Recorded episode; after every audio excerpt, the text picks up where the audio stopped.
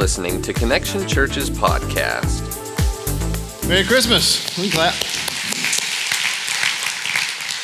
So glad you're here on this Christmas Eve. Anybody excited? Hey, we got some excited adults. Santa Claus comes to us too, doesn't he? I loves me some Santa Claus. So, uh, so happy to be here tonight, and uh, and had a wonderful service yesterday evening, and um, and expect God to do great things, uh, just as He did last night. Um, you know, people ask a lot of times about tradition. You know, or is that going to be a traditional Christmas Eve service? Well, you know what that means, other than maybe a candle or something. And um, no, no, because we're not a traditional church. So we do things uh, somewhat different from time to time and uh, every Sunday. And so just wanted to prepare you for that. So we're going to do this message is even a little different than you would expect on a Christmas Eve. But we're going to talk about Jesus because we talk about Jesus every time we gather together. But really, why he came. Why, why, why did Jesus come in the first place? Why did God think this was a good idea? Uh, for all of this to come about. And we're going to talk about this from the book of Philippians when Paul is writing to the people of Philippi. And he's talking about this in a couple of different sections. So we're going to start in Philippians chapter 2. If you'll turn with me there, Philippians chapter 2, verses 1 through 11. And we're going to spend some time in those verses. Um, and then we're going to talk a little bit about the Christmas story as, as well, obviously. Um, but if you don't have a Bible and, and you need a Bible, we would love to help you with that. So you can, uh, after the service, you can go to our guest services table or next steps right out there in the atrium. We would love to give you a Bible. But if you don't have one, look on with someone, or Sky Bible will be up here for you as well. So enjoy that. Philippians chapter 2, verses 1 through 11. Let's read that together. Therefore, if you have any encouragement from being united with Christ, if any comfort from his love, if any common sharing in the Spirit, if any tenderness and compassion, then make my joy complete by being like minded, having the same love, being one in spirit and of one mind. Do nothing out of selfish ambition or vain conceit. Rather, in humility, value others above yourselves, not looking to your own interests, but each of you to the interests of others.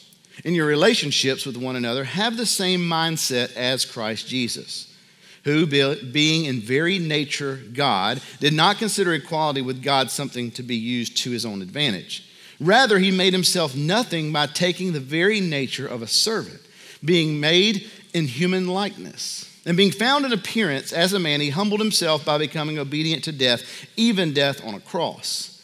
Therefore, God exalted him to the highest place and gave him the name that is above every name, that at the name of Jesus every knee should bow in heaven and on earth and under the earth, and every tongue acknowledge that Jesus Christ is Lord to the glory of God the Father. Let's pray together.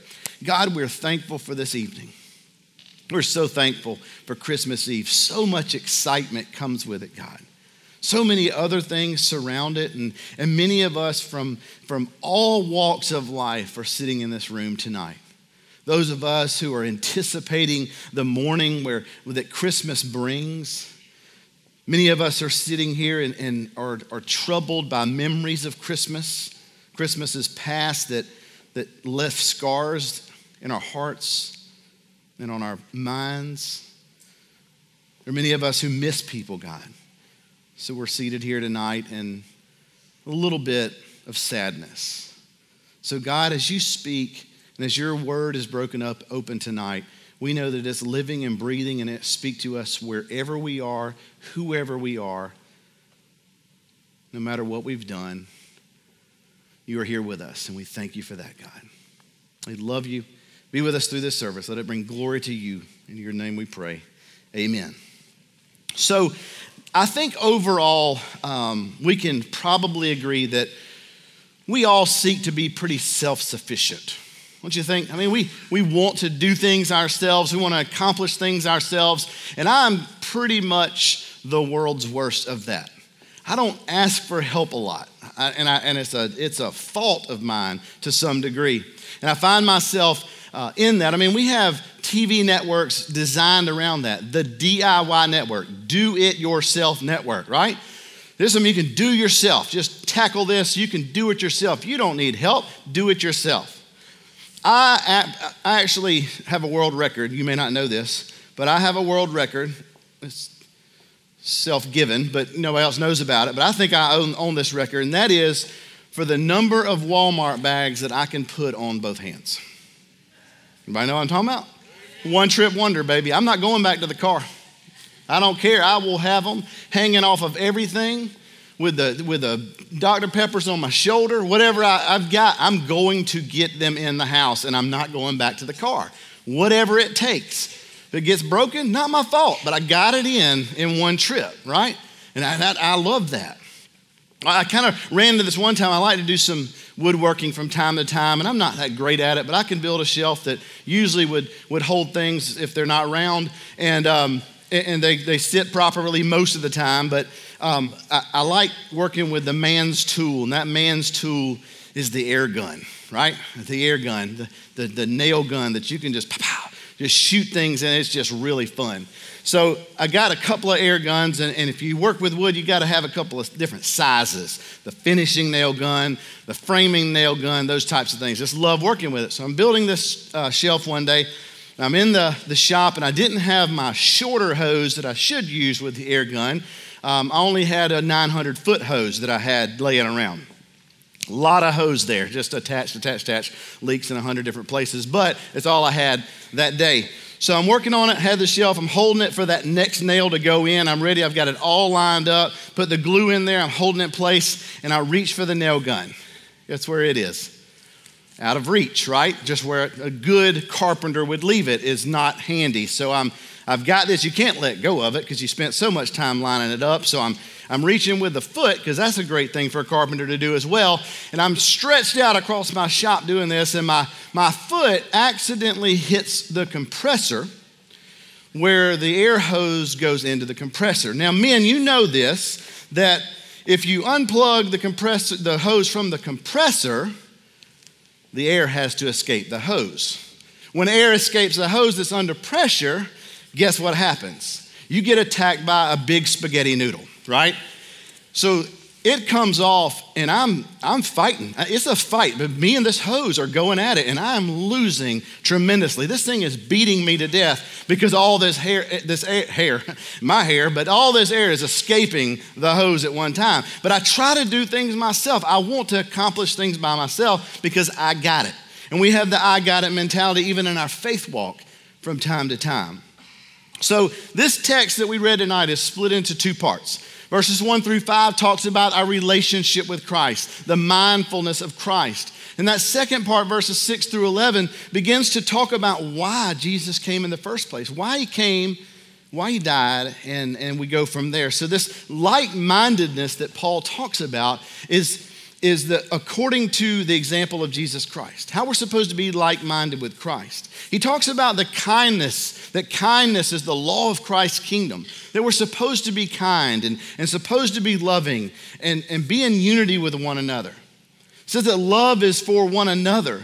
And if you expect or experience this benefit of God's compassion, you ever expect this, then be compassionate to someone else. It's not something we can just hold on to. So if we experience it, we should allow others to experience it in us. But that's not really what we've done, is it? especially this time of year if you if you haven't noticed especially with the season with santa claus and commercialization all this stuff that we talk about we don't you don't have to spend much time talking about commercialization you know that because in in june when the christmas stuff comes out at walmart we, we realize that it's an important part of the season for them right? The season is just like all year long we're getting ready for christmas because it's financially so profitable for so many people. And we get we get frantic and it's not a very restful time.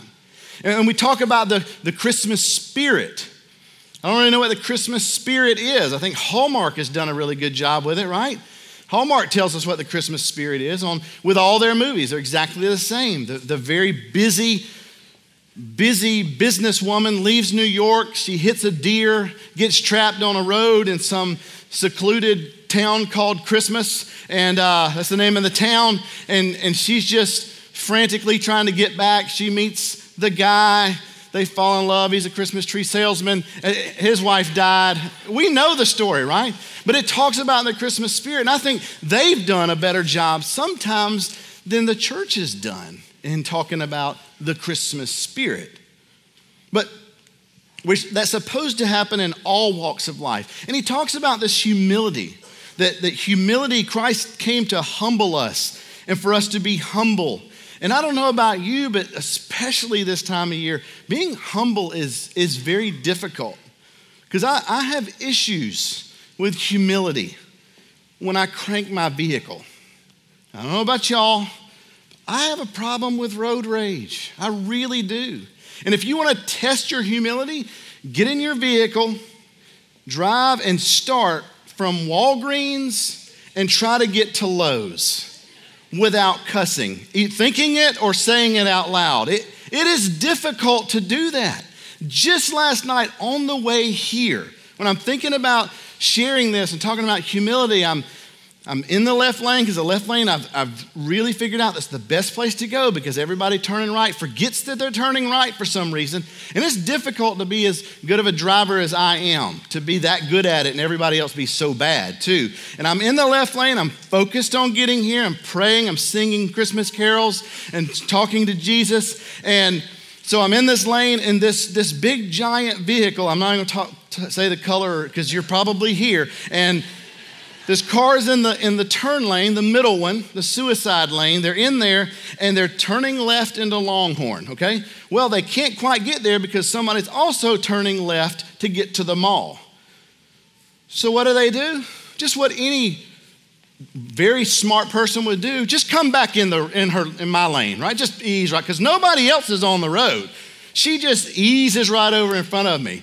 And I, you know, prayed for her and, and slowed down now, I was in my wife's car, so I showed out, man.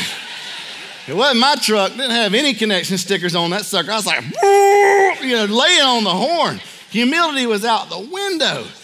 But I, you know, you lay on your horn, and I've always thought about what does the person look like that I would really like to just, you know, give that face to.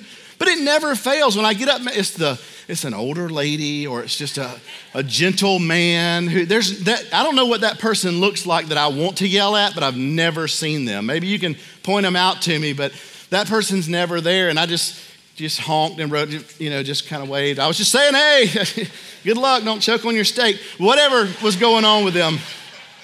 But humility is so hard. Being, being humble is so difficult, but Paul is telling us that's what Jesus is, is talking about. That's the life that he lived and what we're supposed to try to try to be like. But we got to be harsh on our own faults. We got to be quick to observe our own defects, but be ready to show grace to others. We must be kind and care for others, but not judgmental of what's going on with other people or getting even getting nosy and getting in their business. Be kind to them and love them. That inward and that outward peace comes from humility. It comes from humility. So, how do we do this? How do we, what do we do to become more humble? What do we do to accomplish this? Or do we just uh, treat others with humility because that's what Jesus did? You know, just kind of follow in the footsteps of Jesus. Do what he did. Is that possible? Can we really do that? Because I think that what I see and what I even struggle with is there's too much copycat Christianity that goes on in the world. There's too much of this just be like Jesus from the bumper stickers, uh, kind of just taking the whole logo of be like Mike and we just turned it into be like Jesus. Let's just be like Jesus. Nothing wrong with be like Mike. We all wanted that in the 80s and the 90s, didn't we? Everybody wanted to be like Mike. It's Michael Jordan for some of you who are eight and don't know who he was awesome basketball player. But we changed it over, and I think it's okay to replace that with Jesus. There's nothing wrong with trying to use Jesus as an example. But when we just copy somebody, does that really transform us from the inside? Does it really change us? At a former church, I, I was uh, picked to be Joseph in the nativity scene. It's kind of this drive through Bethlehem that we did. And every night I just stood there in the same spot. People drove by and stared. I didn't really understand the point of that. I was just copying what I thought Joseph would do. All I remember about it was being in this skirt and it being cold and there was a draft. That's all I really recall about that, that those nights. But it was just copying something. And we can copy Jesus, but does it, does it really, really change us? And I don't think it's a bad thing either. It's not a bad thing to copy Jesus, but anyone, even the non Christian, can act like Jesus. A non Christian can act like Jesus and do the things that Jesus did. I don't think that there's anything wrong with acting like Jesus, but does that behavior actually transform into every area of our life? As many people I know are amazing servants. They serve so well, they're so willing to do things for other people, but they mistreat their families at home. They mistreat their wives or they mistreat their husbands. I know, I know some prayer warriors throughout my life and all the churches that I've been a part of, some people who are just passionate and wonderful at praying, but they struggle with gossip, struggle with talking about things that they probably shouldn't talk about. There's, there's still this justification for living with someone before you're married to them. There's justification for sex outside of marriage, but at the same time, talking about living like Jesus. I just want to be like Jesus, but this area over here, I can just kind of keep off to the side because I can act like Jesus sometimes, but not all the time. I know who people who are diligently trying to live like Christ, but privately are dying inside, are struggling. And it's because it's only legalism. It's only about laws and, and rules when we're just trying to be like somebody else something else to check off. That's because when we play by the rules, conviction without change is the only thing that's consistent. Conviction without change. We just feel convicted all the time, which turns into guilt and resentment. And we live with those things over and over and over. We can't change them. We try and try and try. I'm going to do this, I'm going to do that. But listen close. Our behavior should be motivated and empowered by salvation in Christ, not by the example of Christ. Our behavior should be motivated and empowered by our salvation in Christ, not by the example of Christ. So instead of copying Jesus, we must worship Jesus. Because whoever and whatever we worship, that's who and what we become. Acting like something or someone doesn't change us. We do that every Halloween. We can act like anything. But if we're in the Incredible Hulk on October 31st, when we get up and go to work the next morning, we're not the Incredible Hulk anymore. It would be awkward and weird if you were, but you're not. So we can act like Jesus all we want, but does it really transform who we are? There's nothing you can do, no behavior you can change, no rule you can follow that will change you from the inside out. So we as Christians don't just look to Christ as a great moral example to follow, but as the exalted Lord who we worship, then obey. You hear that? We worship Him first, then obey. We can't just act like Him, we have to worship Him because of what He did. So, why is it this way? Why can't I just act like Him? Why can't I just copy what Jesus did and that be enough? Why do I have to worship and then obey him? Because I think the answer to that is why he came in the first place. So we're going to answer that question as best we can. Why did Jesus come? And simply put, he came to do for us what we could not do for ourselves. He came to do for us what we could not do for ourselves. And what does that mean? Because we may be able to put a man on the moon, we may be able to explore the, the deepest, darkest recesses of our oceans. We may be able to climb the highest mountains. We may be able to create communications to, to communicate over millions of miles away.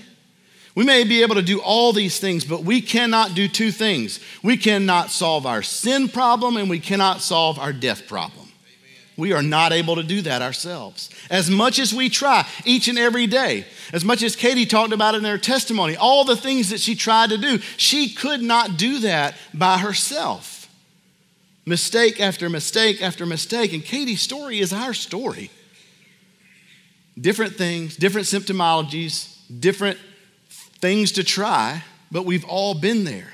Some of us are in the room tonight struggling with the same stuff.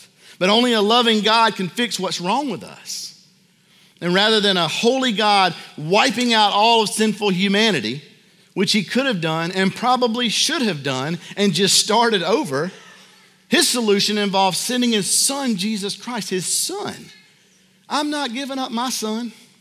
I don't know about you, fathers who have sons. It's not for me.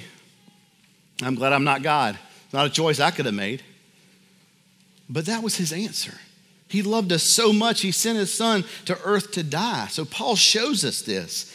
In what's called the Christ hymn in verses 6 through 11, it's, it's structured as a hymn, it's something that's sung or a poem.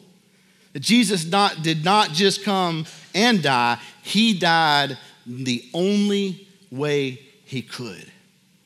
And here's a key to it we have to worship, then obey him if in life if we want the benefit of his death. We have to worship and obey him in life if we want the benefit of his death. Look again with me to verses 6 through 8. Who, being in very nature God, did not consider equality with God something to be used to his own advantage. He didn't take advantage of who he was as God to just manipulate people, to control them and go, believe in me, believe in me, or I'm going to take you out. That would have been a cool one to have. He didn't do that. He didn't use that to his advantage. Rather, he made himself nothing by taking the very nature of a servant, being made in human likeness, just like us, with the skin on, just like me and you, who hurts, just like me and you. And being found in appearance as a man, he humbled himself by becoming obedient to death, even death on a cross. Not obedient to death as death something being above him, but obedient to God. And being obedient to God led, led him to his death because that's what had to happen. So you see, this hymn starts at the top of Jesus being at the, at the side of, of God before Genesis chapter 1, sitting alongside him, knowing what was to come after creation was set into motion. So it starts at the top and it goes downhill very quickly to his death. And then starts again in verse 9 Therefore, God exalted him the highest place, gave him the name as above every name that at the name of Jesus, every knee should bow in heaven and on earth and under the earth, and every tongue acknowledge that Jesus Christ is Lord to the glory of God the Father. Starts at the top, goes down to death, and then takes off again right back to the heavenly realm of us worshiping Jesus Christ for who he is. When we watch the Christmas story acted out in some holiday drama, and we ponder the baby Jesus lying in a lowly manger, we can't ever forget that Christ was a child destined to die. He was destined to die from the beginning, and not just any death, but a unique death, a death on a cross that would bring salvation to all who would believe in him. God could not send a king to rule because there would be no choice in that. He could have sent Jesus here with a crown on, who would have stood in dictatorship and said, Everybody believe in me right now or you will die. And we could have done that and fall in lockstep with him, but that's not what he did.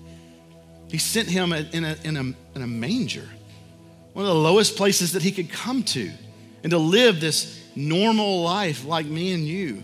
So we would choose him, choose to be in relationship with him. And thinking about the helpless baby Jesus should remind us of the willingly helpless Savior who chose to endure the cross because he loves us so much. So matter, no matter what you've done, no matter who you've done it with, no matter what has been done to you, there is nothing, nothing that you can do that will make that go away. There's nothing you can do to change that. You've tried it all the alcohol, the affairs, the pornography, whatever is out there, the sleeping around, whatever you've chosen to do, we all have those coping mechanisms. And they're not always the healthiest thing to choose. But even in the most unhealthy thing that we choose to, to use, we have this sense of control. And if I can just do this, I know it's not good for me, but I feel like I'm in control because I need to do this for myself. I can't let go. I can't let go and let God do this because if I let go, I'm not in control anymore. And what might happen? I'll tell you what will happen.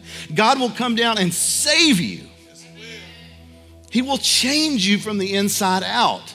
Will He take those things away right now? God, I hope He will. But it may not happen right off the bat. But that's the next step we have to take to, to allow Him to show you what the next step is. What an awesome, awesome message that he gives us. So look with me to Luke chapter 2 because here's where it comes together. Verse 10. The angel said to them, Do not be afraid. I bring you good news that will cause great joy for all the people. Today, in the town of David, a Savior has been born to you. He is the Messiah, the Lord.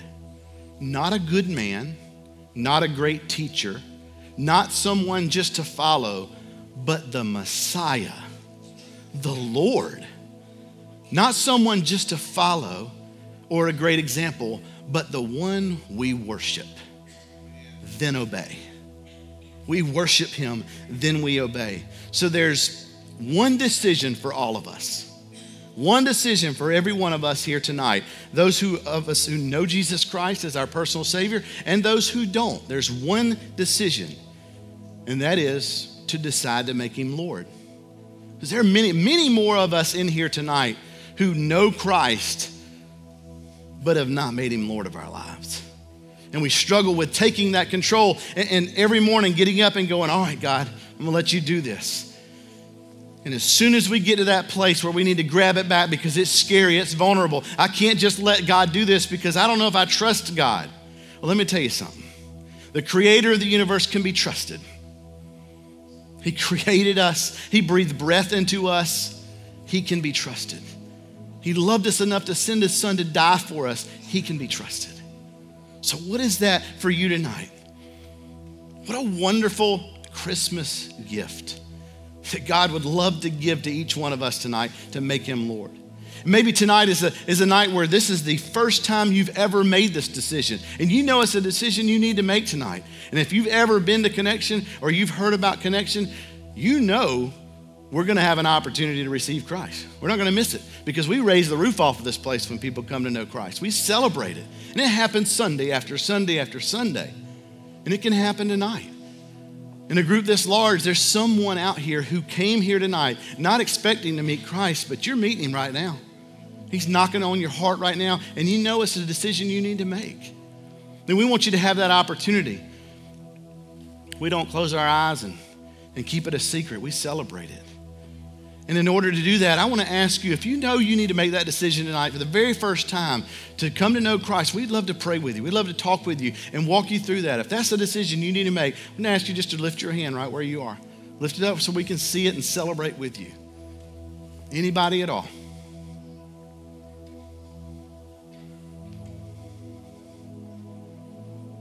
All right, so for the rest of us, same question applies. Applies for me, applies for you. Let's decide to make him Lord. Let's decide to make him Lord tonight. Just for a couple of minutes as we close. We're not to keep you long. I know it's, it's at the hour. It's so weird. It's five o'clock. I don't, I don't know if I've ever been in church at five o'clock and ending something. It's kind of strange. But just for a couple of minutes, I'm to ask you, and our, our um, worship team is going to come back up and close us with a song. But we use this area up here as an altar, and we want to open that up for you. Maybe you need to pray right where you are, just for a couple of minutes to just pray through some of the things that you've heard and experienced this evening as we go into this wonderful, wonderful celebration tomorrow. And this altar is not, we don't have pixie dust or anything up here that we've spread out. There's nothing magical about it. But what we see as the altar is not just a place that you go, is a place that you go from. So stepping out of where you are is kind of leaving some things behind and, and having a, a different perspective so that God can speak to you. So, just for a couple of minutes, if you feel led to, to come and pray, pray right where you are, we want to do that, okay? So, let me pray and then we'll, we'll go into that time. God, we thank you for the evening. Thank you for what you have, have done here, what you did last night, what you're doing in the hearts of so many, how you've challenged me personally through this message, God. Pray that as we leave here tonight, as a group of people who say, I'm going to decide to make him Lord, the transformation that could take place within families tonight, within our community tonight, and tomorrow, and the weeks to come. Holy cow, how powerful that would be. So, God, meet us where we are right now. Thank you for your son. Thank you for the baby. But most of all, God, thank you for the cross and for dying for each one of us. So come as God leads you.